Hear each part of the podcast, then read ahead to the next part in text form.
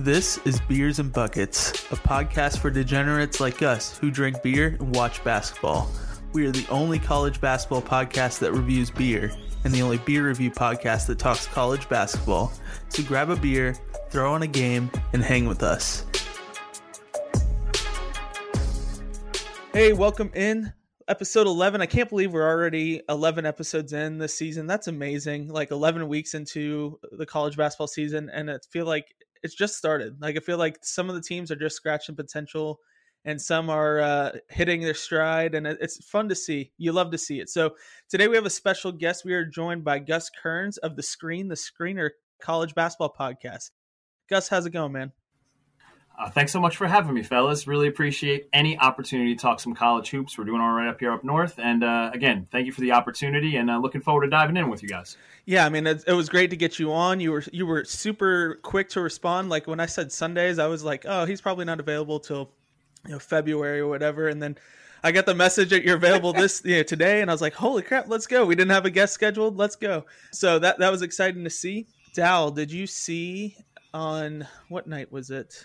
It was Tuesday night. The ACC upset that night. Which one are you talking about? Yeah, there's there was probably a couple, but you know which one I'm talking about. Not your Shark Tank upset pick, but you know the okay, only that, ranked team in the ACC. That's what I was getting at because uh, your boy picked Miami over North Carolina, and sorry, Gus. So Gus disclosed before the, the, the podcast that he's kind of a, a UNC guy.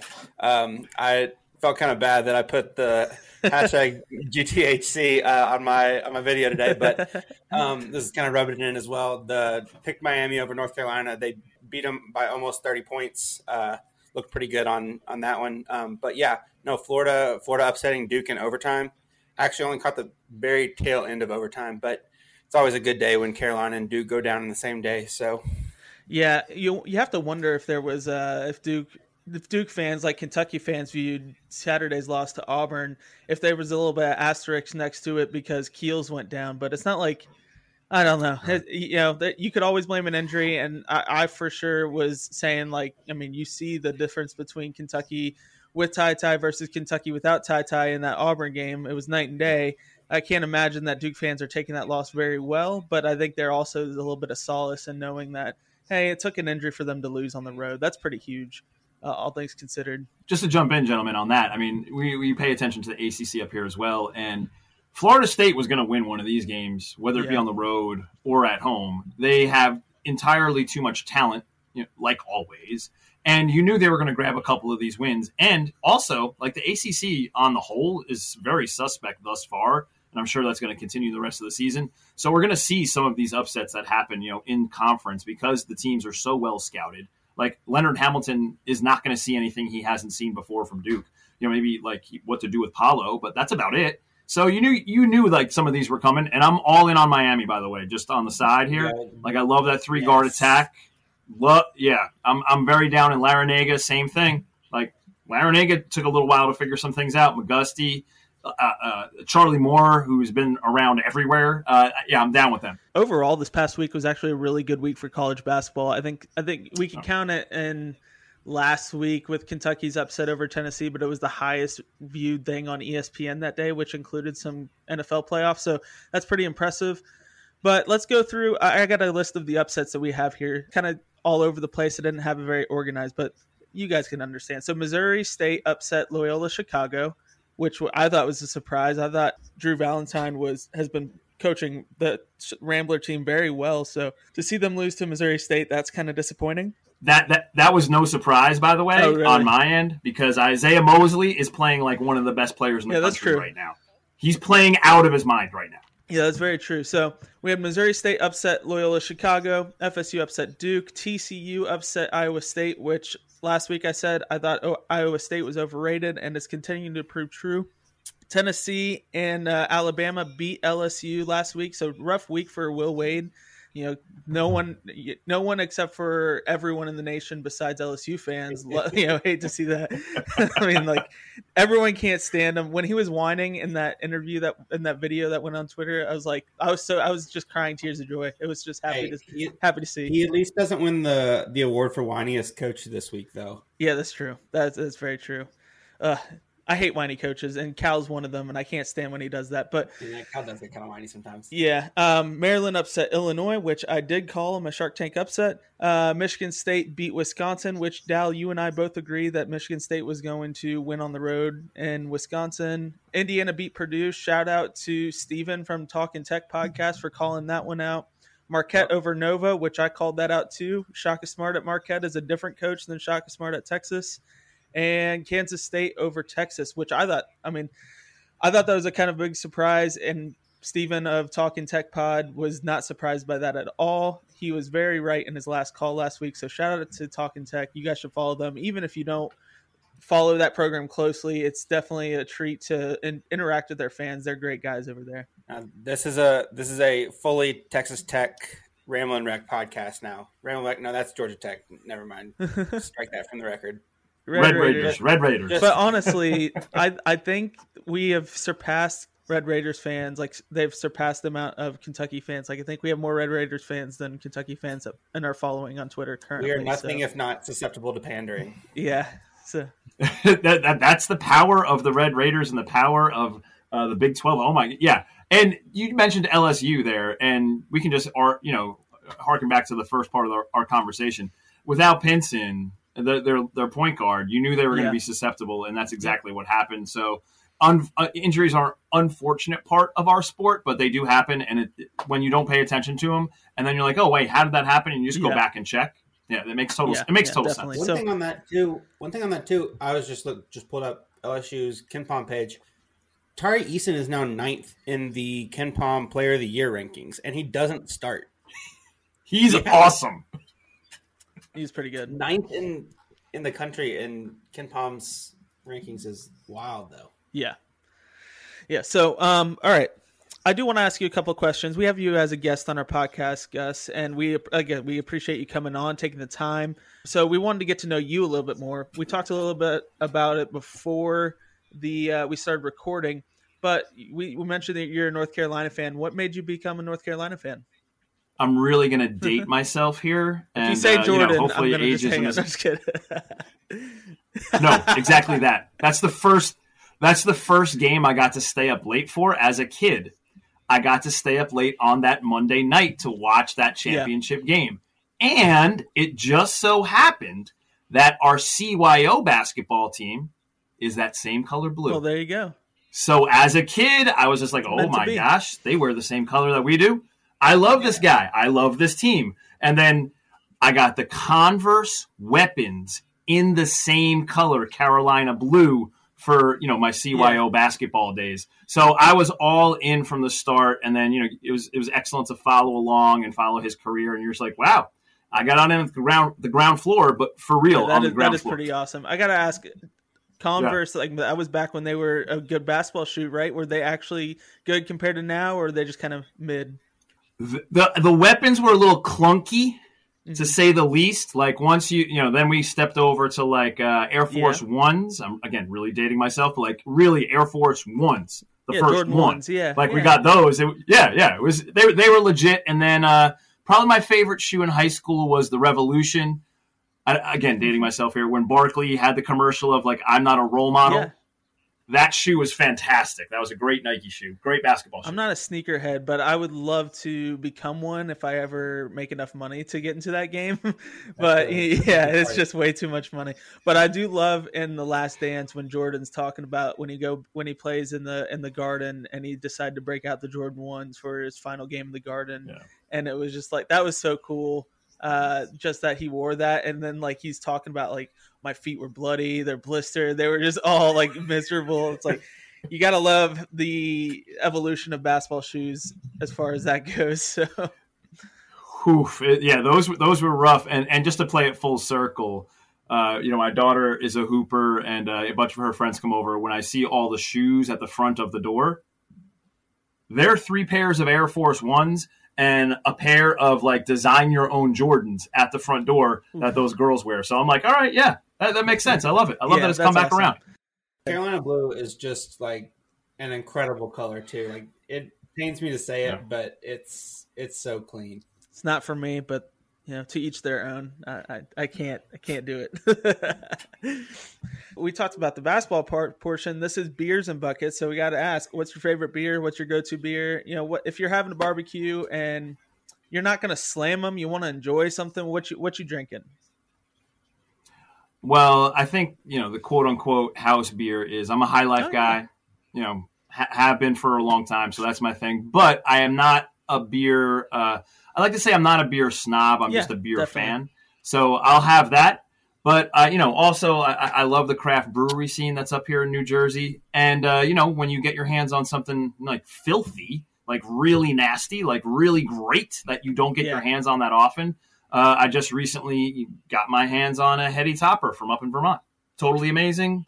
Uh, and, and, if you, whenever you have like that uh, special, you know, that destination beer that people will go yeah. to that brewery to wait online for it, and then it falls into your lap, you're like, ah, this is yeah, this is definitely. No, I agree with that. I agree with that. Um, I, we're not we're not beer snobs on here in beers and buckets. I mean, one of our co-hosts, Matt, who has been sick for the past week, he wasn't able to come on tonight.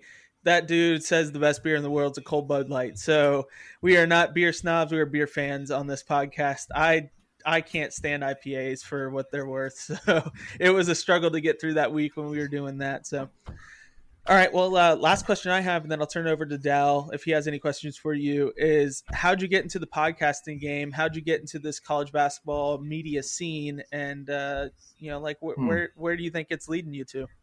Hmm, that's a good question. Uh, it started with my best friend, you know, not dissimilar from you guys uh, in your podcast. Uh, we had followed college basketball, obviously, our whole entire lives. We dabbled in it in college. Uh, we both played in high school, um, and you know we would just follow the tournament every year, and we do these like fantasy-ish games, and and and you know pick players and the whole thing. So we you know we have I have notebooks from you know ten years ago of that. So he comes on with you know we sit down and have a beer, uh, you know at the local watering hole, and he's like, hey, do you want to do like a podcast? And I'm like, sure how do we do this? And so then we dive in and, and figure it out and fail miserably uh, early on and can't figure out how to post things and how to record and how to edit. And it was a, a borderline like you know messy disaster but good you know all artists yep. get messy. And we got messy and uh, you know, i'd like to think that we're one of the first college basketball podcasts on the independent scene that was not didn't have like a, a, a name next to us yeah. like cbs or espn or something like that so it, yeah, it was really cool, and we've been able to interact with uh, you know Matt Norlander and interact with uh, Gary Parrish and have them as guests on our podcast, and so that's been really cool. And the biggest thing that we've taken away from it is like much like you guys, just yeah. the kindness and the kindness even from the the people at the top of the totem pole. Uh, and it goes all the way down, and, and that's like kind of refreshing yeah. to be honest. Uh, and where's it going? It doesn't really have to go anywhere. Uh, it can just be a, a, nice conversation with friends, maybe with a beer about the sport that you love. And now we can just do it tech wise instead of like making a special uh, yeah. calendar date on your family calendar to say like, "Hey, I'm going to get together with the fellas." Now you can just kind of do this, and then other people can kind of listen to no, your that's conversation. Awesome. That that's exactly. Yeah. I mean, to give you a little insight about beers and buckets, and for our listeners, I don't even know if they know this. I had an idea for this um, actually a couple of years ago I was listening to Kyle Tucker of the Athletic and uh, J. Kyle mm-hmm. Mann from uh, Ringer, and they both were the Locked On Kentucky guys at the time. And this is a couple of years ago. Yeah, right. shout out to the Ringer uh, sweatshirt you got on there, Dal. And uh, but they they were both the Locked On Kentucky guys at the time. Kyle Tucker, I was I was listening to him that morning at night. He was recording. He's like, I got a pumpkin ale. It's good. He started reviewing his beer on this podcast. I was like, oh, bingo yeah there it is so i was like people like to relate different things back to it and and so i had i've been sitting on this for a while and before the season started i was like you know what this is the season to do it this is the time to do it i reached out on twitter to a couple people and uh, that's how i got connected with dal. I wasn't friends with dal. Didn't even follow him before. And now now we talk every day. So it's a cool it's a cool experience for sure. Um, it's awesome how yeah. things like that can bring people together. So okay. So dal do you have any questions for him? Yeah, a little bit, a little bit less serious. Um, in the last like couple years, just like you have a favorite kind of off the beaten path player, um, not someone that was like a like a mm. you know like a national player of the year contender or anything. Just someone that you really really loved watching. Uh, I'm gonna say I, a couple. Uh, we'll go currently right now. I love Hunter Maldonado out in Wyoming. You know, he's one of three players that's averaging 15, 5, and 5. I love like the big multi diversity guard play or wing play for that matter. And if we go, I'm trying to think, if we go way back, I loved Nigel Williams Goss when he was over at Gonzaga. And I think that was he was the player that got them to the place that they've been trying to get to for so many years in the Final Four and the championship sure. game. And so I think I, I, really enjoyed how he played and how much he valued that opportunity playing with and for Mark Few and for that uh, Gonzaga community. That's awesome. Nice. Yeah. Um, you said that you played you played some ball. What was uh, who like who do you comp your game to? Who did who did you play like? Oh, I well I, I you know I was a you know the classic undersized uh, three or four right, and I couldn't really stretch the floor that well. My thing was uh, let's see. Uh, I defended the pants off somebody. Like we we we we played this team. This guy was coming into the game averaging forty. I held him to six, uh, and we lost by three mm. on like. And I had the last shot, like inbound. We're down three, kind of like a forty footer heave off the rim, didn't go in. And I look at the box score. I'm like, how many do you have? Six. I was like, shut you down, man. so a little, a little bit, a little bit of that, yeah. C- Conner has has compared himself to JJ Redick. He just Three and D, baby. Three and D. Yeah, but you pick a guy that isn't that much D and is like one of the best threes of all time. It's it's still funny to me that hey, you. Hey, come down Tuesday nights. We play basketball. I could show you how good of a three point shooter I am because Dude, I, I am the most consistent three point shooter in our pickup sessions by far. By far. All right, I, would close out hard on you, Conner. I'll no pump, problem. I'll pump and make you make you jump, and then step back again. All right, let's move on. Yeah, that's it.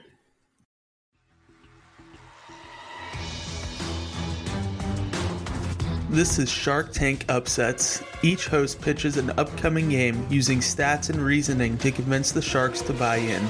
Sharks can buy a pint, case, keg, or be completely out. This is Shark Tank Upsets, and this week, Beers and Buckets returns to the tank.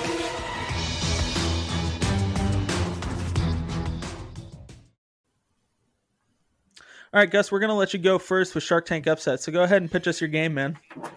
Okay, I I was a little nervous about about this particular segment of your podcast because this is a lot of pressure. So I just want to make sure that I'm picking something that people can dial into. Yeah. Um, so I, I think that the, the the the wagering is is a pint, a six pack, and a case. Is that correct?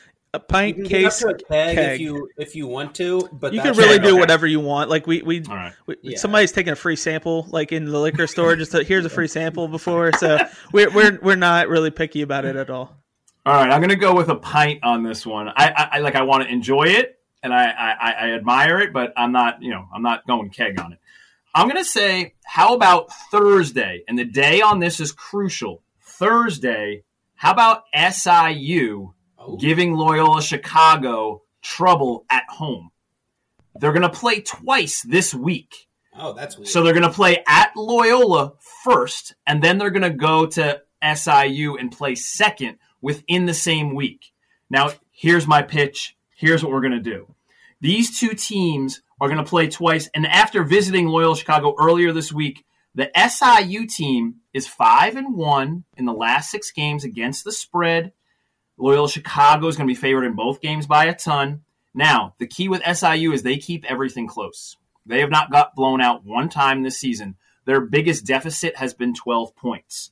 Yep. Now, the, their their average loss is about 6 points. I'm guessing that Loyola Chicago by name and reputation and by team and by metrics is going to be favored by more than that.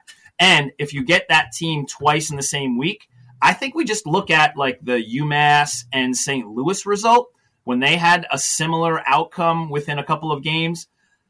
UMass actually beat St. Uh, St. Louis, and then St. Louis came back and smashed them and put up 90 on them. So I think I'm not saying that SIU is going to put up 90 on Loyola Chicago. In fact, I'm saying the complete opposite. I think the scores are going to be unbelievably low. That's another part of this Shark Tank that I'm, I'm in, in on. Both teams their pace of play is in the 300s via KenPom. So the spread that is going to exist with this game is not going to be able to be hit because of the pace of play of both teams, not just SIU and not just Loyola Chicago.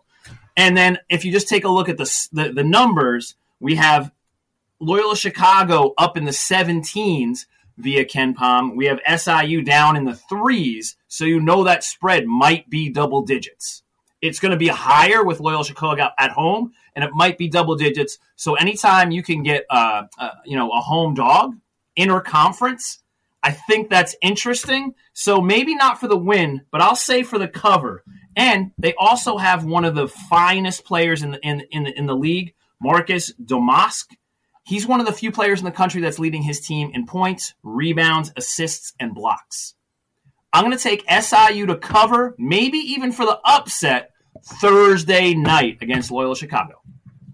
I'm I'm super in on this. So as as you did doing the homework, I listened to your your last episode and you talked about the the home dogs and just like how you're you're done betting against the home right. dogs in conference play. Uh, I really like this. And Marcus Domask averages is playing over ninety percent of their minutes, yeah. so he just like literally stays on the floor the entire time. Never comes off. I shoots thirty seven percent from three too. That's pretty impressive. Yeah, KenPom has Loyola favored by 12 on Tuesday and only yep. five on on Thursday. So mm. that spread's probably going to be around that five, six, seven mark.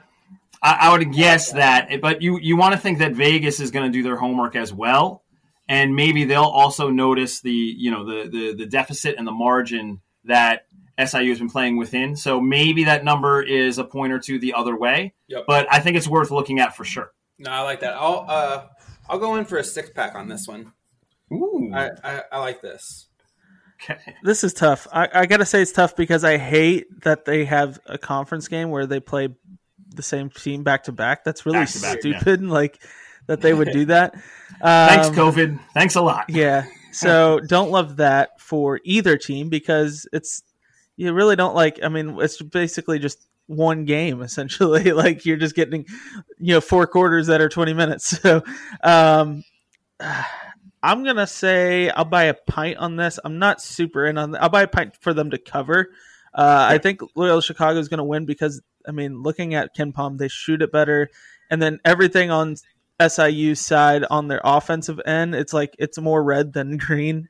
And yeah. that just is just a clear sign right there that's just like I don't know how much I can I can put money on this uh, offense here. It is impressive that they shoot thirty five point two percent from three, and they're ninety six in the nation. That's that is an impressive stat. But then you look over at Loyola Chicago, and they're twelfth in the nation for that right. in that percentage. So I don't love that they get blocked a lot. I don't love that they sixty seven point three percent from free throw that's what I looked at too, and I'm hoping that hey, when they're at home, they're going to be comfortable in their gym. Yeah. If it does come down to a close game, it's not a road game where people are going to be you know waving signs at them. They'll be like th- that place will be hushed. Yeah, both teams suck at offensive rebound percentage, uh, 25.1, 24.9, so not very great. Um, I'll, I'll say a pint for uh, SIU to cover for sure, though. I, I like that. Yeah. Fair.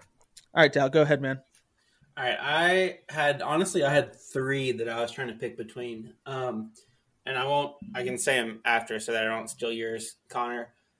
But I think I'm gonna go with the big swing here, and on Saturday at 8 p.m. This will be on ESPN two. It's gonna be Conner's UCF uh, Golden Knights taking out Houston. Um,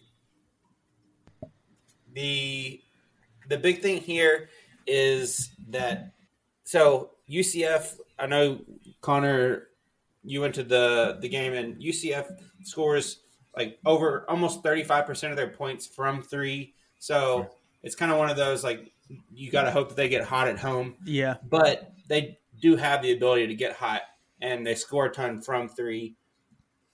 Houston's defense is just great all around, um, but always the, like I mean like, that's going to be the way the way you beat them. Let me see who Houston has before this to see if this is going to be a trap game. KenPom, quit logging me out. Oh, this is their only game. They so they actually that actually kind of helps. This is their only game. They they don't play anyone until this on Saturday, so they might come in a little rusty. UCF get out to a to a big lead um, to start the game. So I'm gonna go. I'm gonna go UCF over the Houston Cougars.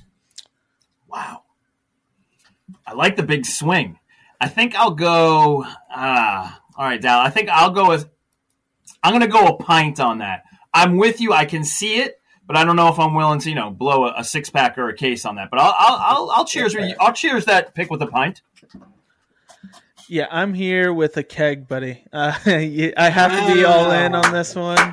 Uh, yes, let's go. Here's here's the reason why it's Houston on the road has has had some close games. Like they even went on the road and almost lost to Tulsa this year. I, I almost I pitched that one and, and almost went through. So pretty excited they to see close that. To Temple, they were close to Temple as well. uh, Yeah. before. as much as we talked about how like conference home games aren't like the end all be all, I feel like Right. in the American they definitely have a factor. I mean, you saw that with USF versus UCF. Like there was hardly a crowd at USF, and they were still like people were getting up for it. I was at the game, and it was you could hear a pin drop when USF was on offense. So it it definitely plays a factor into all that, and also. U, UCF, as much as they love their football, they're really getting behind this basketball team, um, especially at home. They have several big football recruits on campus for this game as well, and they're doing Mm. like a barbecue for uh, all the students Like before a the game. Barbecue. It, like not that one, more like the Chris Beard at Texas Tech. Maybe not Ah, Beers, okay, but okay, okay. yeah, yeah, yeah. very nice. yeah, so I, I'm I'm with you on this one. I actually have a shout out for the Knights here at the end as we close the as we close the entire podcast. uh, We're going to shout them out. That was my team for the week to shout out. So I think they can get it done. I think this is the time where we see like Houston doesn't, you know, they, they aren't as great as we all thought they were. So Let's go. And at some point, you have to think about this as well from the Houston perspective. Is at some point the injuries have to play a factor and catch up with them, which it hasn't happened yet. So if they're going to get caught in a spot, maybe this is the spot on the road where they get caught with that, and they're just not as efficient defensively. There are guys that have been hitting shots in the place of their starters. Maybe those go off the rim. So it's going to catch up with them at some point in conference, just like it did uh, with East Carolina Mhm. uh, last season. So maybe this is a spot. yeah, So I'm, that's I'm banking on. I definitely think that injuries have played a factor into this upset. I mean, Kyler Ed- Edwards has been amazing this season, so uh, we will see what what he can do if he could pull it out. But um, yeah, I'm definitely in kegs on me. I, I think My- they're they're here. My, my other one that I was going to pick was Western Kentucky over UAB. Um, so the we'll save that in the back pocket in case this one goes horribly wrong, and we need to say that I got one right. Uh, Yeah, there, there you go. keep the streak up. That would that would be that would be a good game. Who is it? The who's the coach at UAB now? He was a, he was the sportscaster. He was at Ole Miss. What's his name? A- AK, Andy yeah, Kennedy. Andy Kennedy. Yeah, Yeah. Andy Kennedy was an awesome dude whenever he was on the call for games. Yeah, I loved when he was on because he actually he actually you know like knew what he was saying. I like some of these guys that are on the call. So, okay, um, my turn. Trivia time. This point guard played for the Chicago Bulls from 89 to 95, won three championships in 91, 92, 93. In 95, he was first player chosen by the Raptors in the expansion draft, but refused to report to the team, so they traded him to Golden State. Do you know who this player is, and can you tell me what college he played for? Wow. Uh, I'm going to go back in the mental Rolodex here. Yeah, you should know this time. one. You should know This this is one. yeah, this is in my timeline. Yeah. um, hmm. Uh, you want to say like B.J. Armstrong, maybe? Ding, ding, ding. You got it. Now, do you know All what? right, school- there we go. Do you know what school he went to? Uh, I think he was Oklahoma. Nope. Oh, all right. Yeah. Now, uh, dang, Dal, you got this. You got the college for B.J. Armstrong. Man, BJ, Arm- no, I know who that is, but like, I'm, this is this is out of my out of my time frame. Coincidentally, as a Kentucky fan, Wow. we are well aware of the school as we just beat them in the Citrus Bowl. It is Iowa Hawkeyes, Iowa. Very good. Okay. and they are at home against at the time of Sunday night number four Purdue. I'm really high on this game. So here's the thing. But Iowa doesn't turn the ball over very often. They're third in the nation in turnover percentage, which is insane to me. Meanwhile, Purdue is one of the worst teams in the nation in forcing turnovers. They are 335th in the nation in first forcing turnovers with 15.1%. Purdue's defense is non-existent almost. Um, both offenses are good. Obviously, we've seen that Purdue's offense is is exceptionally good. I believe that Keegan Murray rivals EJ Liddell for the best best player in the Big Ten. And he's not quite the best, but he's like right there, like just nipping on his heels. Wisconsin and fans are going to come after us after picking against them and then not mentioning Johnny Davis in that. Oh, Wisconsin fans can suck it because they know how I feel about Wisconsin. That's They're true. overrated. Um, both teams are screwed if the refs decide to make it a ref show because their two yep, foul participation is Iowa's is 7.1%. They're 300th in the nation, and Purdue's is even worse with 2.6% and 337. Yeah, I knew I knew you were gonna love that. Um, all things considered, I think I mean we're just gonna see like a shootout unless both teams come out cold. But like again, you gotta love a conference team at home in the Big Ten. I think I think uh, Keegan Murray can get it done. I, I don't. Purdue we've seen is definitely beatable, um, especially when their game against Illinois. If Kofi Cockburn didn't get that stupid foul, that's Illinois' game all day long. So, um, what do you guys think? You buying in on this? I'll cheers with a pint, Conner. I think that I'm not in love with Iowa. I might even have like some sort of Iowa bias, like ingrained into my you know DNA, basketball DNA somewhere. I just can't get behind a team that just automatically passes on defense. Just like, yeah, I'm not going to defend this. I'm not going to defend this. and you see when you have another team that actually like gets into their grill, like Rutgers, like that's what's going to happen. So I think both of these teams coming off of you know upset ish type losses yeah. with Purdue uh, losing to Indiana and then Iowa losing to Rutgers, although RAC is like an impossible place for anybody to play these days. Um, I think that's worth paying attention to too. So I think both teams are going to come in with a bit of desperation. I would still go talent here, and I know you love Keegan Murray, but like Jaden Ivey's an, an, NBA starter, and you know yeah. Edey Edey is yeah his he's so efficient inside, and, and if Trevion you know doesn't have a two point game like he did against Indiana, then we're good. Yeah. So I, I'm a, I, I, I can see it, but I'm just gonna go a pint and cheers you there. No, that's that's totally fair. All right, I'm gonna I'm gonna secure the win for you on this, Conner, and I'm gonna be out um, because anytime I'm out on yours or Matt's uh, choices, I feel like they hit. Uh, I appreciate it. Thank you for the sacrifice. you're, you're, welcome. You're welcome. I'll fall on the sword. Um, no, I think that this game, honestly, you mentioned Kentucky football, but it kind of is the same kind of vibe for me as that bowl game where it's like Kentucky and mm. Iowa are the same team that play the same way. Just one of them is more talented, and yeah. that's this game. Like, like you said, Gus. I mean, both of these teams are more offensively minded than defensive minded, to yeah. put it nicely. And right. when you look at it up, like, yeah, Keegan Murray is a is a stud, but just Edey and Ivey together with uh, Stefanovic, like sh- shooting threes. I mean, he's he's got to be well over forty percent, and he, he's legitimately one of the best shooters in the nation. Yeah, he he yeah. fills it up, and uh, so it's just it seems like that in a game where one team is just a better version of the other, it's hard to pick against that like lower version, despite being at home.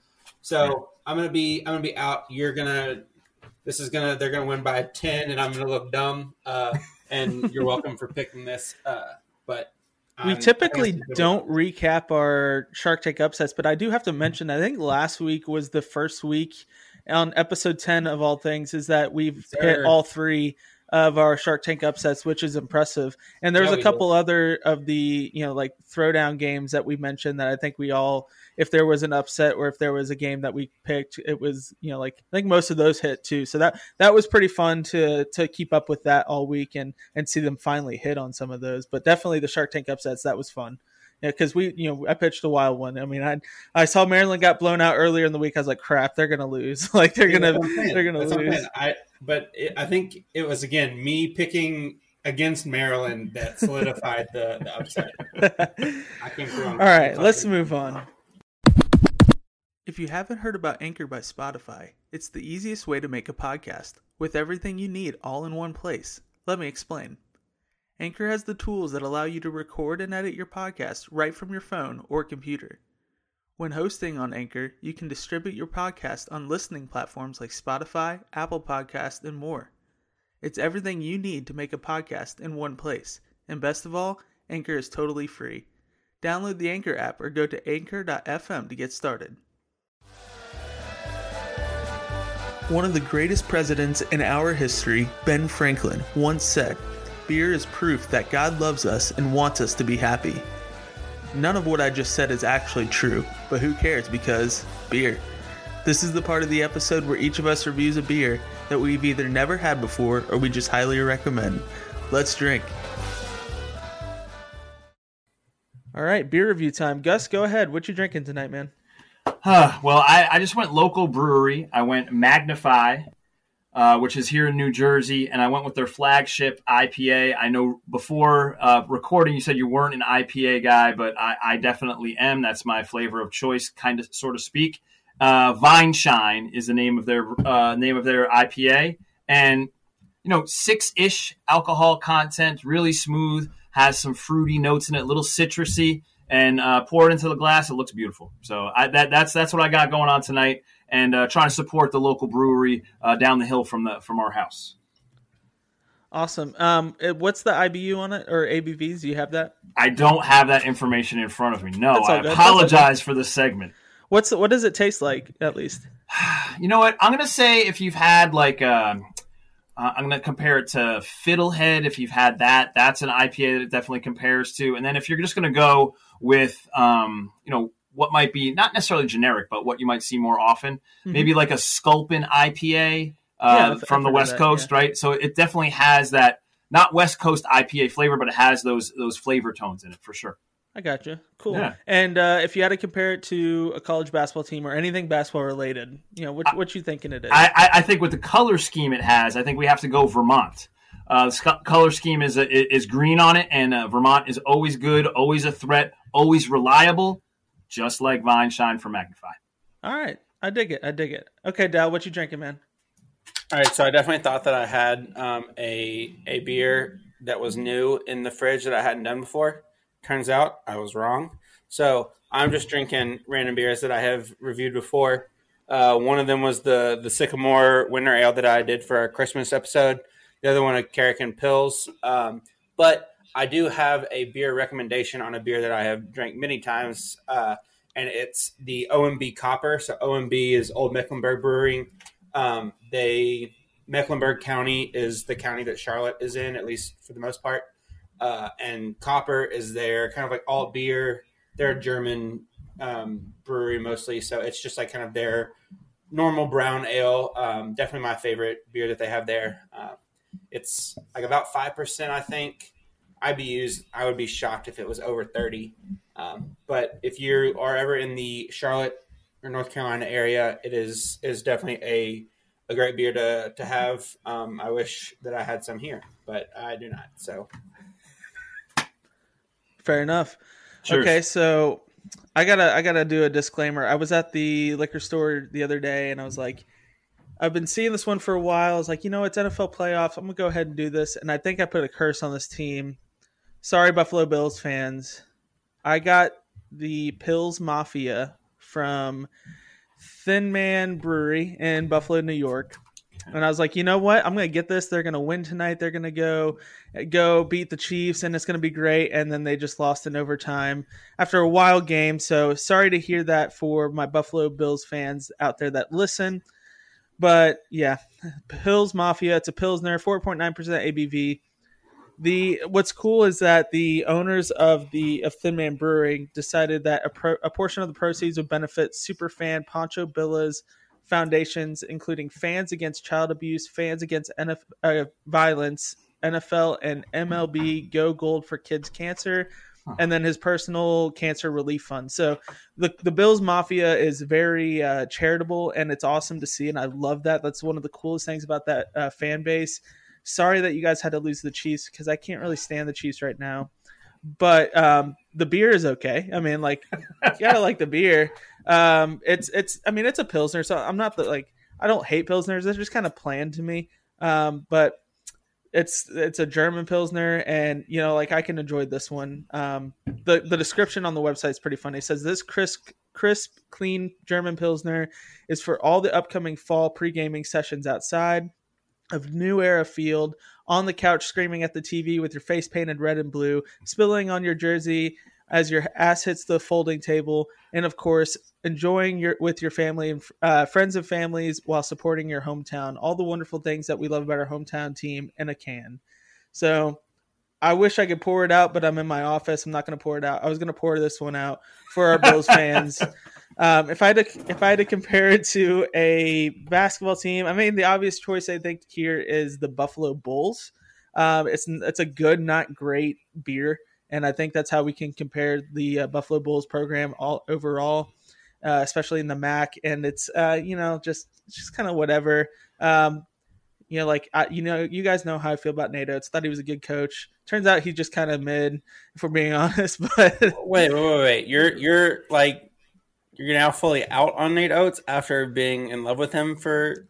I liked how how wow, fun his Nate, offense was. Nate Oats slander. Oh no! Yeah, especially from Conner, this is surprising. No, I like just same with uh with uh what's his name Muss. I think I liked how fun there his offense was, and it hasn't really translated outside of a fluky COVID year for Alabama. You know what I mean? So like, I mean, I guess they had, he had a fun first year, but it wasn't anything great. And then last year, it was like, oh man, this is the best team in college basketball. Turns out they just had really good shooters, and you know and, the, the blue bloods weren't in it. So uh, yeah, and and Herb Jones is a really good basketball. Player. Yeah, yeah, yeah. exactly. He's, yeah. I really, I really think John Petty. Pelicans.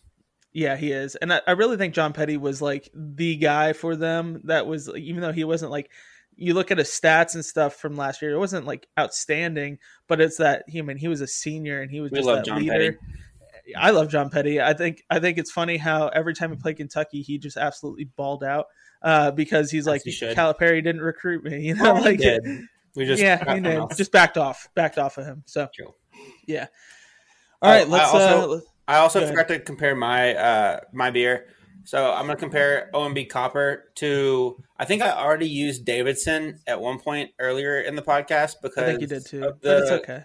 The um, Charlotte connection. So I was going to go Bob uh, McKillop, their their coach, because he's super consistent. But I realized that Rick Beard, the coach at Belmont, has been there for longer than than uh, McKillop. So I'm to go. I'm going to go Rick Beard uh, Rick Byrd. How do you say it? Rick Beard? Rick Rick Rick Byrd, but Rick, Rick Byrd, Byrd retired a couple of years ago, and then Casey Alexander is now running the program oh, yeah, over this, at Belmont. This article that I'm looking at is definitely from 2017. Well, uh, we're gonna go with and, him anyway. and, and, Byrd, much like McKillop, was one of, is one of the best offensive minds in our yes. sport. And Casey Alexander runs a very similar offense, and and Belmont is kind of a joy to watch on offense, a little suspect defensively. And, you know, Grayson Murphy is like a threat for a triple double anytime he takes the floor. We, we love to see it. Yeah. Right. I mean, if you're a mid major, you're probably suspect on defense anyways, and it's offense that's going to be fun. So exactly. We'll just go. We'll yeah. go Belmont then, since I got an article from 2017 somehow. uh, cheers, right. fellas. Let's move on. cheers.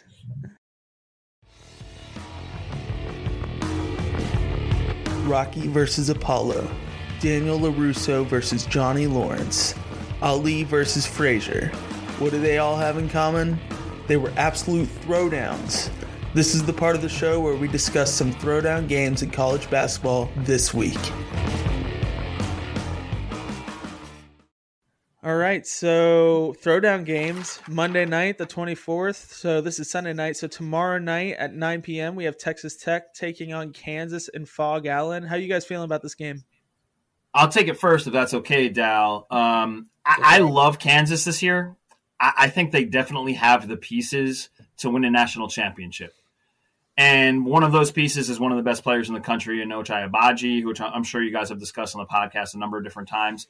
And I, I think there's some sort of odd karmic wonder that's happening with Kansas this year because they brought in uh, Remy Martin, who's one of you know one of these like jitterbug point guards from Arizona State, where he got kind of got to do everything.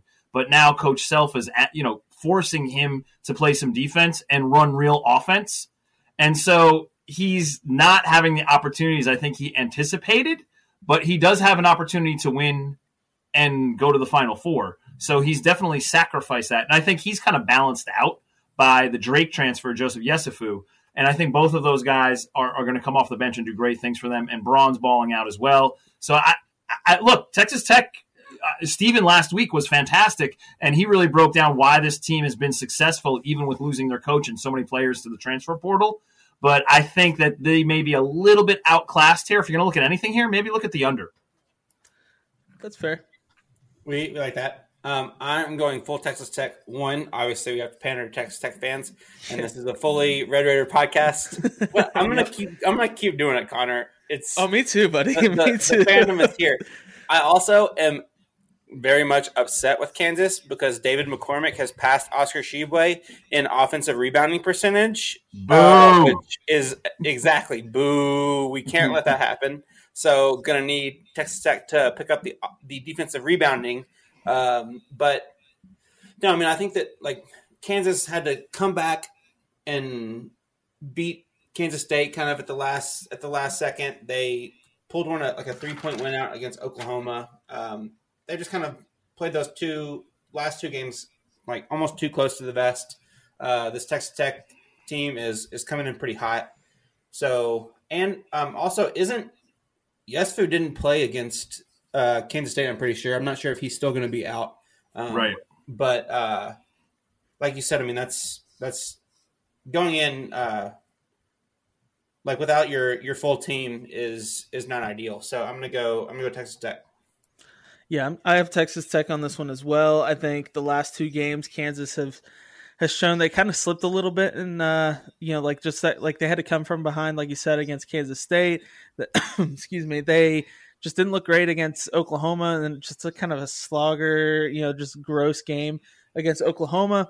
So Texas Tech, I think, is uh, even though they had the uh, upset against TCU last week, they got or lost to TCU, I believe. Um, all they considered, they've been one of the better teams in the Big Twelve by far. And uh, like you said, we have to pander to our Texas Tech fans. So go Red Raiders! I, I like them here. Yeah, this is a, this is a Texas Tech podcast. Exactly, you're right. So. Okay, Tuesday. Uh, we have a couple games on this Tuesday night that is definitely games that you need to watch. Michigan State versus at Illinois at 7 p.m. How we feel about this? I'll I'll, I'll bat lead off here uh, if you don't mind, Dal. And I think that um, I, am waiting for Illinois to put those pieces together. Uh, you're you're waiting to see the Curbelo that you kind of saw in that overtime game against Purdue, but for you know an entire game. Uh, where it's not so streaky and you want to see him interact with Cockburn a little bit, which didn't happen all the time because he's an unbelievably dynamic ball handler and shot creator. So you want to see if they get it together, but I don't think this is the game they get it together. I think if Michigan State, um, if Cockburn goes off, it's going to be over because I don't know if Michigan State has anybody to contain him or even like you know keep him honest. So, but I think Izzo is going to do just enough here. So I'm, I'm leaning towards Michigan State here. And it's going to take maybe a game or two more for that Curbelo, uh, Cockburn uh, team up to really gel and find some fluidity. Yeah, my, my thought was that Michigan State just doesn't have the big men to contain Kofi. Right. The the rebounding, it's going to be tough for Michigan State to get any second chance opportunities. Uh, so I'm going to go. I'm going to go Illinois. Are we confirmed that Kofi is playing? That's a good point too. He's in concussion protocol, and I think that we saw what concussion protocol meant with Curbelo. I yeah. mean, that was like two months. So who knows when he's going to be ready? We don't know. Yeah, that that's the biggest question I have. If yeah. If Cockburn is playing, give me Illinois by like five, six. I think if without Cockburn, I think Michigan State will just have too much for Illinois guards to handle. Agreed. Uh, so yeah, I mean, it all comes down to Cockburn playing. So, yeah. uh, assuming he's not playing, I'm going to go Michigan State. Assuming he's playing, I'm going to go Illinois. Okay, and then later that night, 11 p.m. That's a later game for sure. Over on the West Coast, we have Arizona at UCLA. How are we feeling about this? I, for one, I think UCLA is going to surprise some people. I just not super high on this Arizona team. What do you guys think? I'm going to go completely the other direction. I'm super high on this Arizona team. I, I love what they're doing. I love how they're doing it, and I love who they're doing it with. Uh, the matchup itself is going to be awesome. It's definitely worth staying up late for if you're an East Coast listener. Uh, if you're on the West Coast, you just get a treat here. You got two All American candidates, Juzang and Mathurin. Uh, you have one of the most efficient offenses in the nation versus Cronin. awesome. Like what, what you want to see him figure that out? That's for sure. Bill Bill Walton might be involved. I, I don't know. Ooh, you have a, a, a top ten matchup like on the West Coast exclusively. That's totally rare. And you have two of the best uh, underrated point guards in the nation. I mean, yeah. Kirk Kirk Kriisa is is a baller. He will back down to nobody. And Tiger Campbell has things figured out. He's shooting it better yeah. from deep, and he takes great care of the ball. Unbelievable ball security, and it would be no other way with Coach Cronin. So I'm looking forward to this matchup, and I think maybe the the X factor could be uh, who plays better, Dalen Terry on the wing or Juzang on the wing. Maybe whoever wins that particular matchup comes out on top. But I love this Arizona team, and I love them in this game as well. Yeah, I think Mathurin is one of those guys that if you aren't watching late night games you might have like missed, but like that dude has the chance to go top ten in the draft. Like all the buzz that that Johnny no doubt. is getting, like Mathurin has should be getting like almost as much, if not the same amount of buzz, but he just doesn't because I feel like that it's a West Coast. Yeah, West Coast kind of. I mean, it's a blind I, spot. Yeah, it is. It is. So I I think I'm kind of with Gus here on this one, Conner. I'm going I'm going Arizona. Plus, That's also, fair. Mick Cronin is gross, and we don't like him. So yeah, I don't like I don't like Mick Cronin that much either. Um, I think does have sweet hair. Though, so I, lo- I really do like Tiger Campbell a lot. I think yes. I think to begin this season, he was just a uh, he was just not fully himself. Not the definitely not the player we saw last year in the, in right. the tournament. And so I think, like you said, he's figuring these things out. I'm really excited to see Jaime Jaquez in this matchup. I think if he's going to have an explosive game, if he's going to have a game that's really like, hey, we're back, the UCLA is back, and not, you know, like COVID, COVID, you could screw it, you know, like this, we're back, you know, kind of thing. And I think it's going to come from Jaime Jaquez. So uh, I, I, don't think, like, I think they can win. It's going to be tough, but uh, are they going to have fans? Do we know that? Because that was that was really tough to watch when they lost against Oregon with no fans. That was gross. I didn't like. Correct. I, I, again, I, every state and every program has their different uh, COVID protocols. So yeah, I, so think it's very yeah. It's it's it's it's a, a, protocol dependent. Yeah, yeah, definitely. So uh, hopefully there's fans because if there is, that's a huge advantage for UCLA. So um, yeah. All right, Wednesday, six thirty p.m.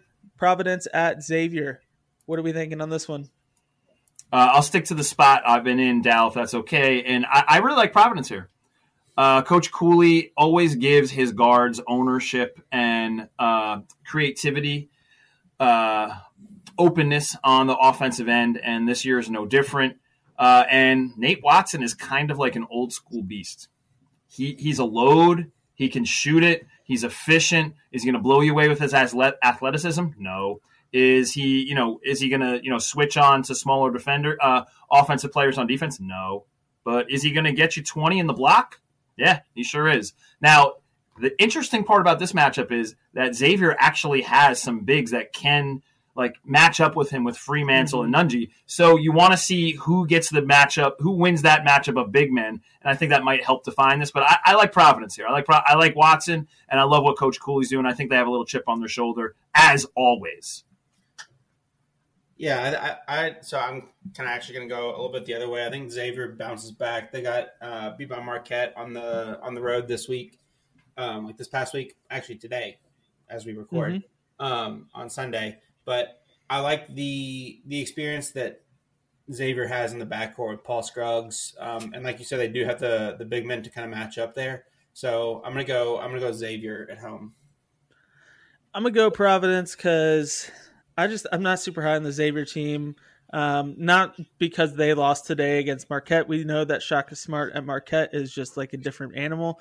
Uh, so um, I, I I just like the uh, what they bring. I think uh, Bynum is a is a great player. I love that he's like a five ten. That's just like player that's just absolutely killing it. He's Major uh, contributor for Providence and Xavier. I like Scruggs, but I, I just don't know if I'm I'm totally in on him and uh, Freemantle and Nunge, I think they're going to be great, but Watson is is pretty good too. So it's it's going to be a tough matchup. I think it's going to go into overtime, for being honest, and uh, could be could be a, could be a really fun game to watch and uh, something to highlight in the Big East that we really haven't seen in a while. So, uh, but yeah, the Xavier team. If you think about it, Big East teams all have kind of the same energy this year. It's kind of weird.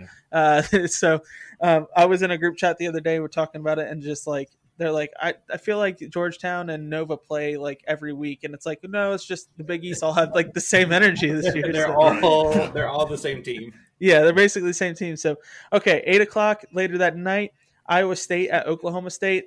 Even though this is not like a top twenty-five matchup for both teams, I just, like we talked about Iowa State before, uh, I'm not super high on them. I think Oklahoma State played uh, played really well against Texas this week, and I think they they they could pull off an upset at home for sure. We've seen them pull off an upset against um, ranked teams this year, so I think One they could at pull it out against which is, Iowa like, State One of the most say at Baylor is one of the most impressive wins of the season. for sure. Yeah. Uh, I, I, if I was just going to quickly lean here, I think that Iowa State gets things straightened out here, Fair and enough, yeah. I, I, I think that they go ahead and kind of uh, you know undo the Rubik's cube that they kind of twisted up the past couple of games, and they look more like themselves when they were one of the lone undefeated teams earlier this season. That's fair. Yeah, it's tough to it's tough to like for any team, any Power Five team to lose like what would be three straight. Uh, Right. So, yeah, uh, I mean, I could definitely see them winning. I could just see Oklahoma State wanting it more at home. That crowd getting behind them. So, Yeah, my my big thing here is with it being at home. I'm not sure exactly where the Big 12 falls on the kind of home versus away foul discrepancy, but I know hmm. that at least in the SEC and the ACC, which is the two leagues that I watch the most, with those being the the leagues with my two teams in them, the discrepancy between home and away referees are is massive. And Iowa State has a has a pretty short bench. They like to go with like a smaller rotation, whereas Oklahoma State has the the depth to kind of get into that bench a little bit more. So I could see the refs playing a big factor here. If an Iowa State player or two get in foul trouble, uh, that could really swing it Oklahoma State's way. So I'm actually going to go. I'm going to go pokes here uh, to to upset Iowa State. Although I do, I would not be shocked at all if they do kind of straighten it out and get back on track, assuming they stay out of foul trouble. okay, so Saturday. I mean, I looked at what we were on Wednesday. So Thursday and Friday, Also, actually, the yeah, slate isn't wait. really Let- great. Let's let's on on Wednesday. There's I feel like there's a bunch of games that are kind of like they wouldn't be marquee except for this is kind of a down week in college basketball, and wanted Yeah. to highlight especially um, a conference that we don't talk a ton about, but San Diego State and Utah State play at 10:30 on FS1, and that'll be that should be a really good game. San Diego State they scored like 30 points or something uh, earlier in the week. Uh, yeah, So- against Boise, right, right. Yeah, they, they, they lost forty two to thirty seven to Boise, which isn't exactly That's a great selling selling pitch uh, when I'm talking about this. But I do think that that uh, that Utah State game on Wednesday at eleven thirty uh, should be should be a really solid game. I, it looks like that the, it's a literally a pick 'em on KenPom. Um, so that should be that should be a game if you're looking for a late night game to to check out. Yeah, I, I can't give you a team that like I just don't watch enough of these guys. I, I just don't have the time to watch enough of these guys. I have Yeah. watched Utah State against I think it was State St. Bonaventure or you know so, one of those teams in the early like November you know tournaments, and I think they they won that game if I'm not mistaken. So. Uh, I can't remember who exactly they played. So just because I've I've watched them more, and San Diego State, I think, like you said, with that thirty-seven point Yeah, that's game not or pretty. whatever, yeah, not not not great, Bob. So I'm gonna go uh, Utah State on that one. Thursday I- and Friday. Or go ahead, Gus. Oh no, no, I was just gonna say really quickly. I'll go San Diego State there. Matt Bradley's balling out, and you know you're gonna have to earn every point. So I, I'll go San Diego, San Diego State, and uh, the Aztecs. I don't know if they'll have students back uh, or like fans in the stands, but I know students are back on campus. My little sister goes to school there, uh, which is one of the reasons why I'm moving out there uh, at the beginning of this year at some point. Um, but they should have fans and students back. Uh, so I'm not sure if they will be in attendance, but that could be that could be a factor there as well. Fair enough. Okay, so Thursday and Friday, I looked at the slate. There's just not many good games this week. Nothing that I think will be, hey, you need to sit down and watch this. So enjoy your Thursday and Friday night. Uh, Thursday that, and Friday Purdue. Purdue. Iowa game is on Thursday, right? Yeah, it is. I just don't think. I mean, yeah, it's gonna be high explosive offense, but we kind of like we already talked about it. So Yeah, yeah, go ahead and watch that on Thursday night if you're not doing anything. But Friday with- night, don't plan to watch college basketball because you're gonna be a little bit let down. I Yeah. think. Also, St. St. Mary's San Francisco also is on uh, Thursday. Mountain West, or no, no, it's the Are they the West Coast Conference? No. Yeah, that, Yeah, that's West Gonzaga's conference. Yeah. Yeah, Yeah, West Coast Conference yeah. is like could legitimately be a four bid conference this year Yep. when they're usually just a like auto One. bid uh, Yeah. thing. So one Yeah. to two. So like if you if you really like do want to like get a team that you yeah that you don't get to watch often on a night where there's not a ton, St. Mary's San Francisco should be a really good game. Yeah. San Francisco runs great offense with Coach Golden, and they have one of the best guards out on the West Coast in Bouyea. He does great things. So I, I love watching San Francisco play just on the offensive end. Yeah, I was I was keeping track of that San Francisco Gonzaga game the other night. Looked good for the most part, and then Gonzaga just kind of took over. Obviously, Yep. uh, just San Francisco couldn't keep up. You know that's what's going to happen when you're when you don't have five stars like Chet Holmgren on your team. So, excuse me. Um, Saturday we have the SEC Big Twelve Challenge, or you know whatever. That's going to be fun. I think Oh yeah. I really highlighted three games because outside of that, I think that just the matchups are poorly picked. Uh, so Baylor at Alabama. I know Alabama's not ranked right now, but they're still Alabama. I think they could still light it up if they wanted to. And Baylor's offense is kind of sus at times. We've seen that time and time again. So, what do you guys think on this game? I think this game is very uh, James Akinjo dependent. If he's in, then their offense runs a little steadier. And I'm not saying that Flagler and Cryer don't get the job done. They do. They're excellent college guards. They'll probably get a, a cup of coffee in uh, the NBA as well. I think the thing to pay attention to here for Baylor is what kind of Brown performance are we going to have? They're a really talented freshman. Is he going to have one of these games where it's two points, one for five from the field? Or is he going to have like a highlight reel dunk and go for a double double? He might be the deciding factor in that particular matchup. And I think if I don't know if Alabama has somebody that's that long and athletic to match up with him, and maybe they exploit that matchup. Yeah, I, I think that's a that's kind of a good point. Um, it's also like I mean, it's always good to kind of say like if the best player in the in the game can really take over, especially one that kind of has a wide range of usage. Um, that if he can kind of exert his will, uh, that they can they can pull it out. This game's what? This game is at Alabama, though, right? Correct. Correct. I uh, I feel like I've kind of picked against Alabama a couple times. I'll pick. I'll go for Alabama. Um, the the guard play is something that they have kind of needed to to get right. Let's hope that they can get it right in the like on one of the biggest stages against one of the best teams. So we'll go Bama. Roll Tide.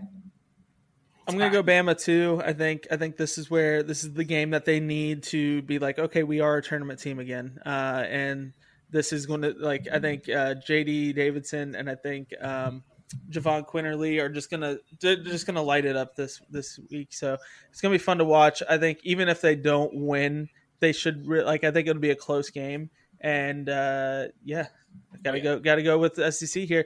Uh, Kentucky at Kansas, 6 p.m. I'm going to go ahead and just tell you right now that um, I said it on the BBN podcast recap, the post game recap. Uh, I said it last week in last week's episode. Kentucky was at Texas A&M, Auburn, uh, Mississippi State at home, and then at Kansas. I said they were going to go three and one, so I'm going to have to give Kentucky the dub here, uh, just because I think they're going to they need they need to win a, a tough road game. Um, injuries are you know screw the injuries. There's no more excuses for that. They're gonna get this dub. They're gonna they're gonna fight through it. They're gonna get this dub. Ooh, I love the passion behind that. Rationale. Very nicely done, Conner.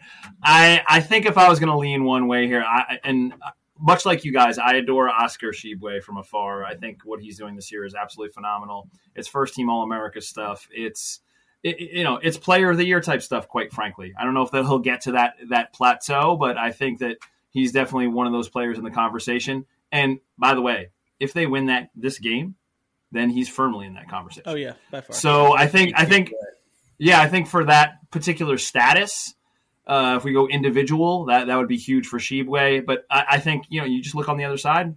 Same thing for Ochai Agbaji. He comes out and drops thirty, then boom, he's in that conversation as well. So it's interesting that this game not only is a game of massive programs, great teams, two teams that definitely can get to a Final Four this year and possibly win it all. but also again of two of the best players in the country that play different positions. I, am going to lean. Hmm, I'm gonna I'm gonna lean Kansas here. I still like Kansas a little bit more, and I think you're right. I think Ty Ty is a big factor. He just started figuring things out right before you know he he he went down with an injury, like like really figuring things out, like where to like how to distribute, when to take the right shot. Like things were making sense to him and slowing down. So if he's not in, uh, I, would have to go Kansas. Yeah, I mean, I think I think the the home court advantage will be will be huge having this be at Phog Allen. Uh, yeah, yeah. So, I mean, I, I'm not picking against Kentucky because I just can't. Uh, Actually, honestly, I might like should reverse jinx it and pick Kansas here just to. to I should have pitched that. it for Shark Tank, and then you could have just did your Shark Tank curse exactly, on me, and exactly. then we would have won. Guaranteed to win. No, I'm.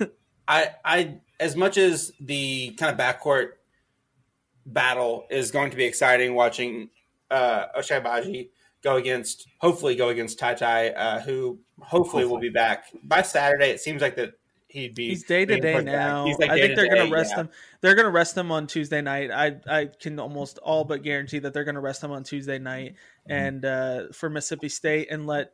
They're just going to feed the post at home. They'll get the f- friendly whistle. Yeah, yeah. Hopefully. So, um, yeah. I mean, if, if he's back, I really am excited about the Oscar Tshiebwe David McCormack matchup. Two the two best offensive rebounders in the country.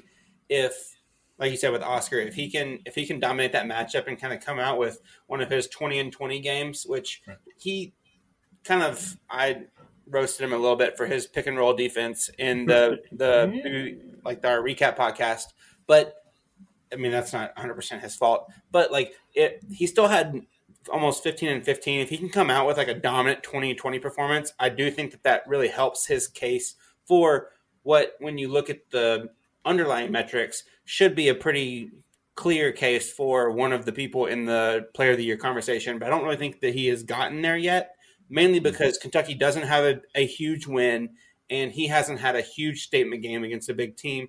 He could obviously kind of kill two birds with one stone with that.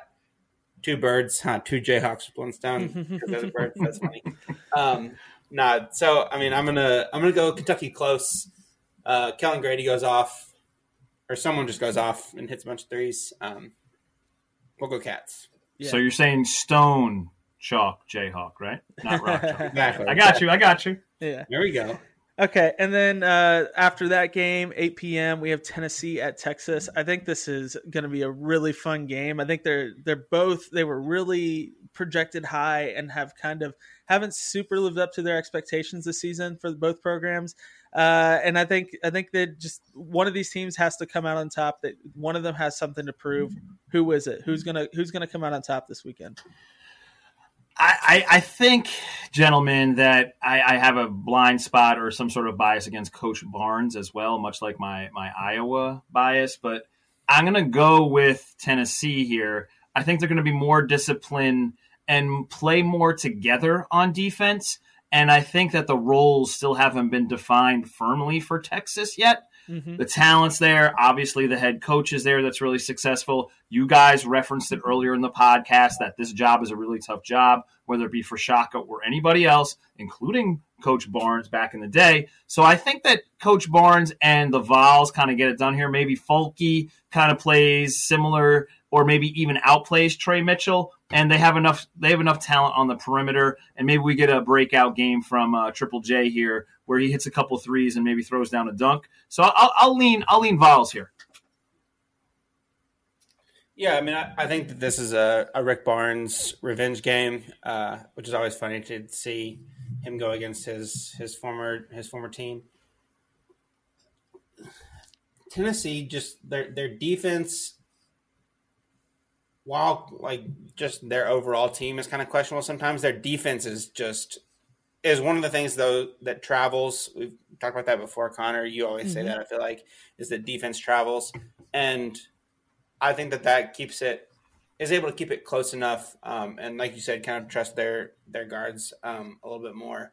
So I'll go I'll go Tennessee to edge this one out. It just means more also. So yeah. just uh, means more, baby. Just means more. So. No, I, I got to go with Tennessee here. I think I think you look at you look at the two both sides of the ball.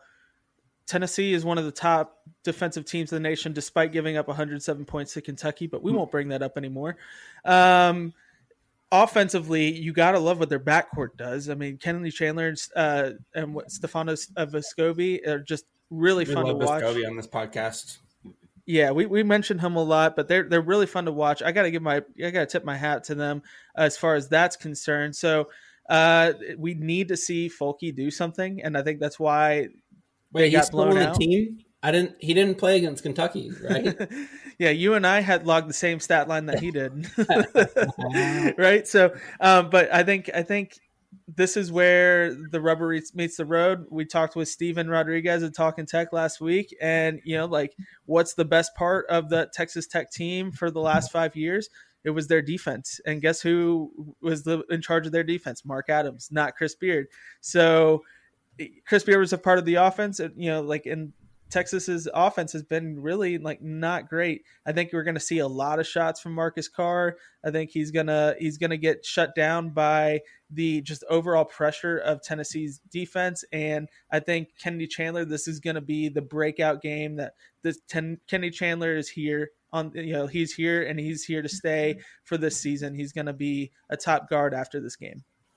So, wait, Chandler, Chandler definitely needs that defining moment, and yeah. what better place to do it than in a conference crossover matchup? Yeah, yeah. You you didn't bring up the best player in this game though.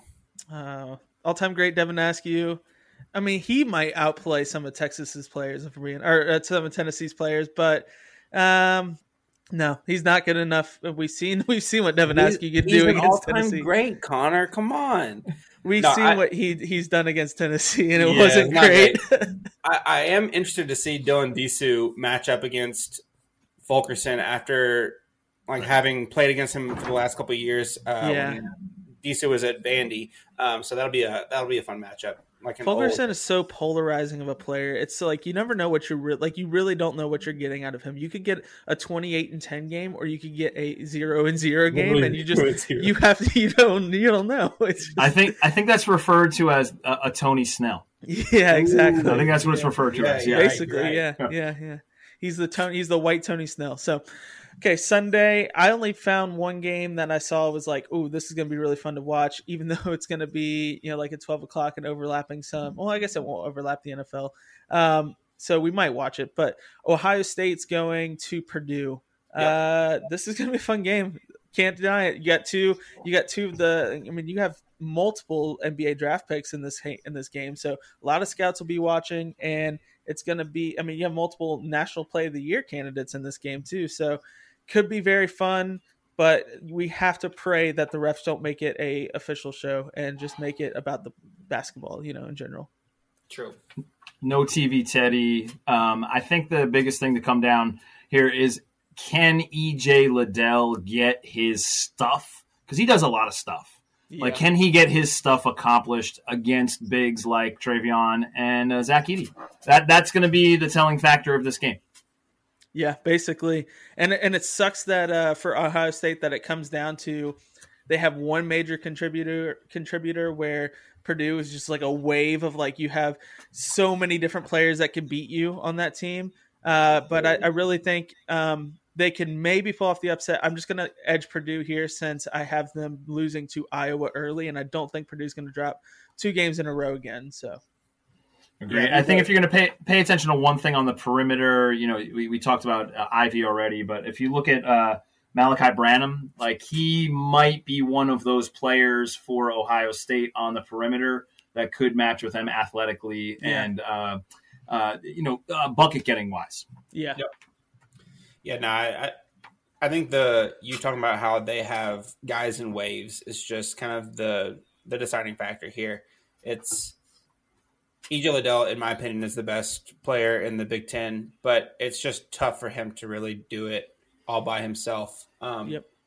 And they also just like Ohio State just doesn't have a ton of depth, like bench wise, either to really be able to kind of stay fresh too. So it's not like that they don't have a bunch of stars to match up with the stars for Purdue, but they also don't have the depth to really like really run just like constantly and be switching people out. So I'm to yeah. go Purdue here. Also, every time I want to pick against Purdue, I just flash back to the coast to coast that Ivey had against Illinois, where he like picked up the ball and just like scooped underneath one guy and around, and it was just I was like, I it's beautiful. College people can't do that. So yeah, uh, it was beautiful. I, just every time I want to pick against him, I see that, and I'm like, "Well, shit, I can't do that." So, but then you have Rutgers upsetting Purdue earlier this season. Hey, so. this is a Cliff Omoruyi podcast. We love Cliff Omoruyi.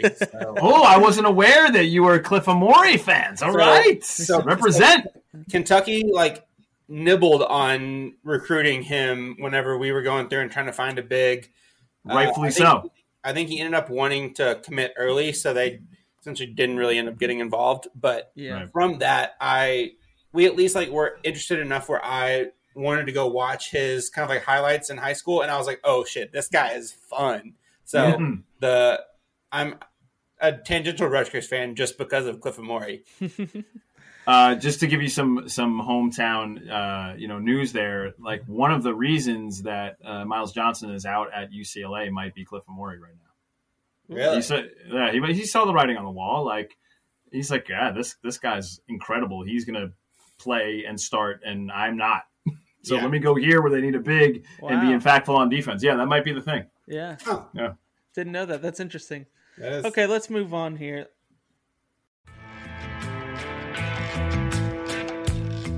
Drink up, it's last call. As we are closing, each host has an opportunity to share any last minute thoughts, hot takes, found stupid tweets, and fandom talk.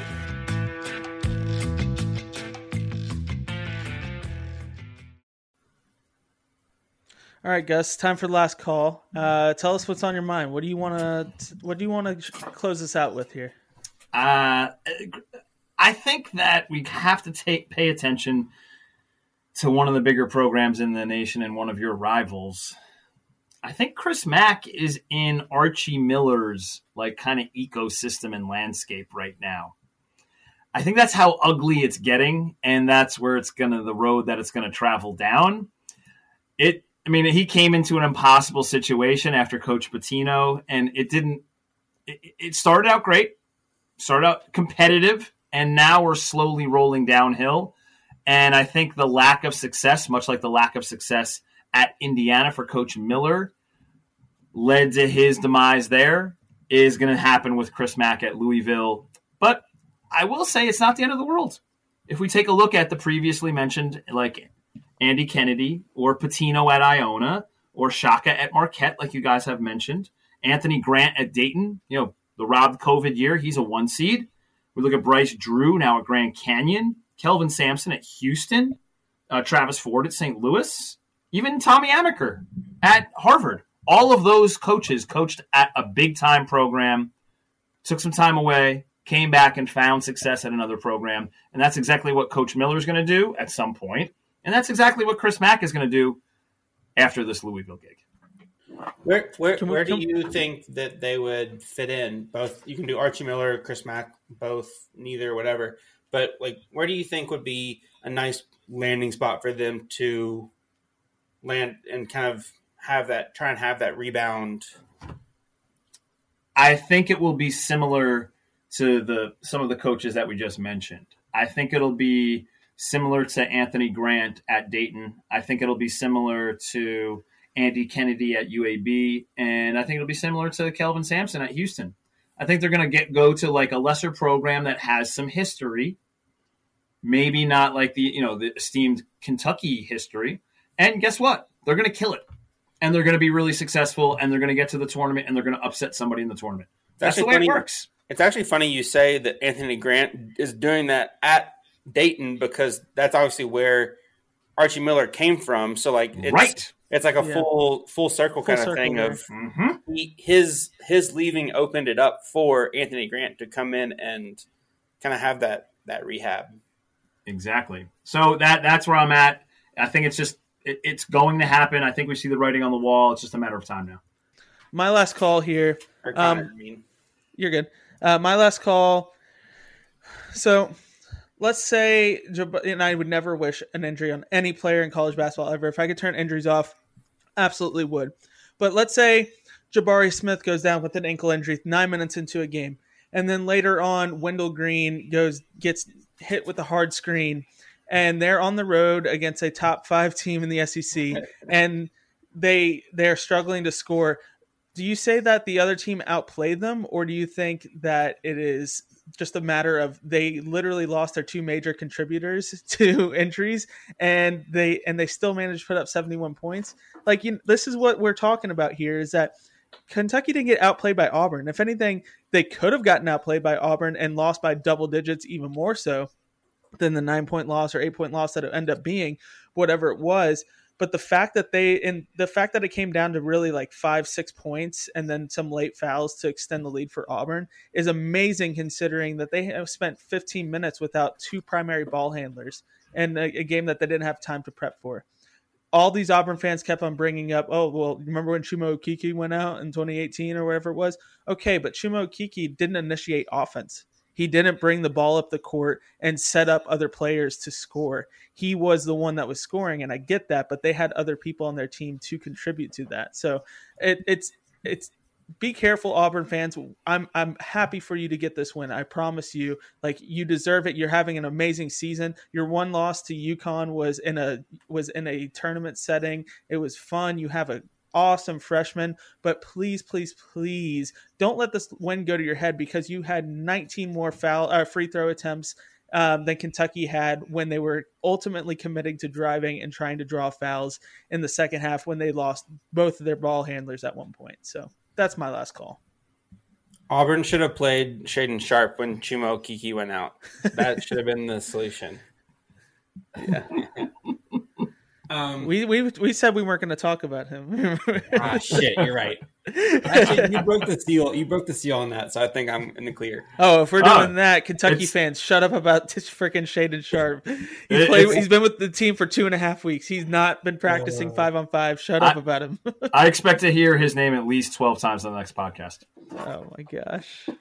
I mean, if, if the if the things if the trend continues, he might actually get playing time against Mississippi State. If we're being True. honest my last call.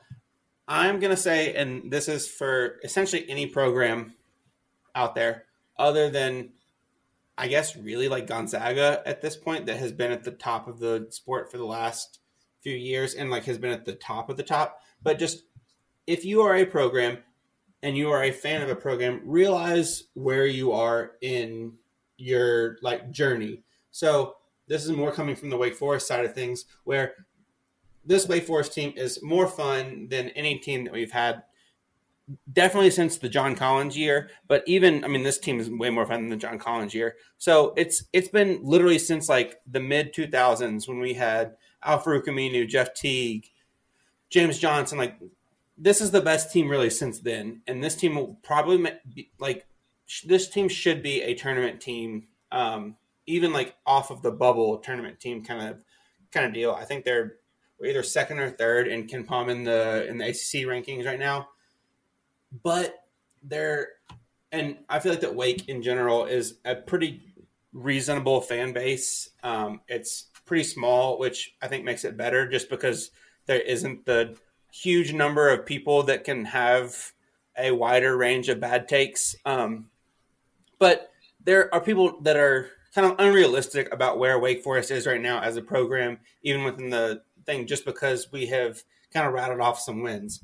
And so just this is my point just in general is to essentially just enjoy where you are. If you are a program that's rebuilding and you have a couple wins, you can enjoy those wins without being like, all right, we're the best team ever, and then getting really mad yeah. if you drop a game that you probably shouldn't, or if your team doesn't get the respect that that you think they deserve. Um, and just I guess the yeah the overall point is just enjoy where you are. If you're a team on the on the incline, enjoy it. If you're a team on the decline, still revel in the wins. Try not let the the losses help. If you're a team at the top, try not to let a game where two of your best players get hurt, like against a top five team, get you two down. I was way too upset, like in the second half of that. Oh, you were about, like so furious, so mad, and I was like, "Why?" Like I understand that I shouldn't be this mad, and I'm still doing it. So like, part of this is directed at me because yeah, no, I definitely was a little too worked up in that game. But just Here's... like,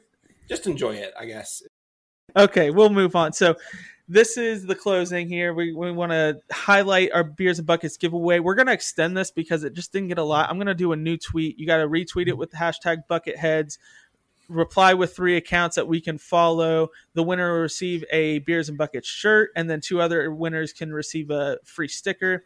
Winners will be announced soon. We'll we'll announce a date on that. Follow us on TikTok for exclusive content, throwback games, all that stuff is going to be on there. And then wherever you listen, like, subscribe, follow, leave a rating, review. You know the you know the deal. I do want to shout out and do a little uh, humble brag, self brag here. I started writing for Sidelines Kentucky, so um, I actually just like created my account tonight because there was an issue with the email. But nice. I will have a game prep for Mississippi State and a game prep for uh, who we play against Kansas. So it's going to be fun. That, that, one game, random. Yeah, that one random game. I just I've, I've been so focused on watching Mississippi State film and and breaking them down. And Iverson Molinar is a great player. He's going to be fun to watch on Tuesday night, and uh, he leads actually both points and assists for uh, Mississippi State. So I just hope that we come away with a win. That's all. That's all I'm asking for. Is just we need to bounce back real quick, not drop two in a row. So, oh yeah, and then listen Wednesday morning. It'll be out. Bourbon Basketball Nation, uh, the Kentucky exclusive post game show. And so, Gus, where can we find your work? Where besides the Screen the Screener podcast? I mean, do you have anything else you want to shout out? Because we will definitely plug and tag that account. Yeah, sure. I think I think that you know obviously same same agenda as uh, as as your podcast. Uh, just give us a follow over on Twitter at SCS Podcast. Efficiency of keystrokes, of course, uh, and then of course uh, take a peek at my co-host Randall Rant at Randall Rant. He does everything. He's NBA, he's college, he's NFL, he's all over the place. I don't even know how he has time to do all of these things, but he does. He's he's, he's part magician uh, part best friend. And um, uh, so go follow him on Twitter as well. He's a riot. And I, I, that, that's all we have. And I'm just happy to talk some hoops with you, fellas. So thank you so much for the invitation. And Dowell, I would just like to echo your sentiment. Life is about celebrations. Let's celebrate the good, right? Let's not get bogged down by the bad. Celebrate. Life is about celebrations, gentlemen. I, actually, throughout the thing, have one more one more question for you. You have a Shang Chi shirt on. Uh, what's your what's your favorite Marvel Marvel movie? Ooh, wow. Um, I'm a closet comic book nerd as well from back in the day. Um, I, I, almost went and got an, an, iPad today. I really want to get one so I can get Marvel Unlimited. Uh, one of my friends has been pushing me to get it for a while. So yeah, we. I mean, you know, having two daughters, we have uh, Disney Plus, so that gives me access to all the movies of and course. all of that, all of that stuff. Uh, I have to tell you, I really enjoyed watching Hawkeye. Yeah, I think was, Hawkeye, really the series good. was was really cool. I think it was really well done. Um, I like Jeremy Renner, and uh, yeah, so no, nothing wrong with some you know non basketball entertainment once in a while. Oh, exactly. for sure. Well, Dowell, what's your favorite Marvel movie? Yeah. Um, I mean, I feel like the Endgame has to be the pick, just from a favorite perspective. The the final scene where they uh, they all team up to fight Thanos. Spoiler alert, I guess on that. You should know that. But yeah, uh, right. that, that, scene, that scene's incredible. Thor Ragnarok is probably if I'm picking one of the non Avengers movies. Um, the first like hour and a half of Thor Ragnarok is so is incredible. Um, yeah, really so. fun. That's yeah, I uh, I, I want to pick No Way Home here, but I think that's just an easy cop out, recency bias. But I still think you know five ten years from now, I'm, I'm going to enjoy that just as much, just because grew up watching Tobey Maguire and stuff. Um, but and and I really love Andrew Garfield, great actor, loved him in Tick Tick Boom. But I'm gonna go. I'm gonna Dude, say I watched, off. I watched Tick Tick Boom actually the other day with my mom. Incredible. Absolutely so incredible. Good. If you haven't watched it, please go watch it. Um, but I'm gonna go with uh, Winter Soldier. I thought that was the one that wowed me the most, and that was like one of the first Russo brothers uh, movies I think that they did. So it, it really like it set the bar for those kind of Marvel movies. I think so. Really fun. Really enjoyed it. So yeah. Okay, so social media shout outs. You can follow Dowell at do underscore well Harmon. Anything else you want to plug, buddy? Is there any no. accounts recent follows that you've been enjoying? I found one JG uh, JG Trends. Love watching, love seeing their content. If you don't follow them, please go follow them. Uh, if you're into the analytics behind basketball, love Jack. He does great work. Yeah, he does. Uh, you can follow me, Conner J Caldwell. Uh, it's Conner with an E. You follow me on Twitter and Instagram, and then go ahead and follow SSN underscore Kentucky for Sidelines Kentucky. You'll find my game prep there. I'll retweet it on the Beers and Buckets podcast page. And uh, so yeah, we'll get out of here. Yeah, Let's actually, go. Actually, I, I, I did go think ahead. of one, uh, and it's non college basketball related, but with the Senior Bowl coming up this week, if you are into the NFL draft and that kind of stuff, uh, I'm sure there will be a ton of content. But at Scouting Lenz, L E N Z is one of my buddies, uh, Lorenz Lineweber. He's actually from Germany, but came over, is flying over for the Senior Bowl. Um, I'm sure there will be a bunch of other people that you'll see him kind of like retweeting. Uh, but he's a he's a great follow on the NFL draft side if you wanna if you wanna get into that.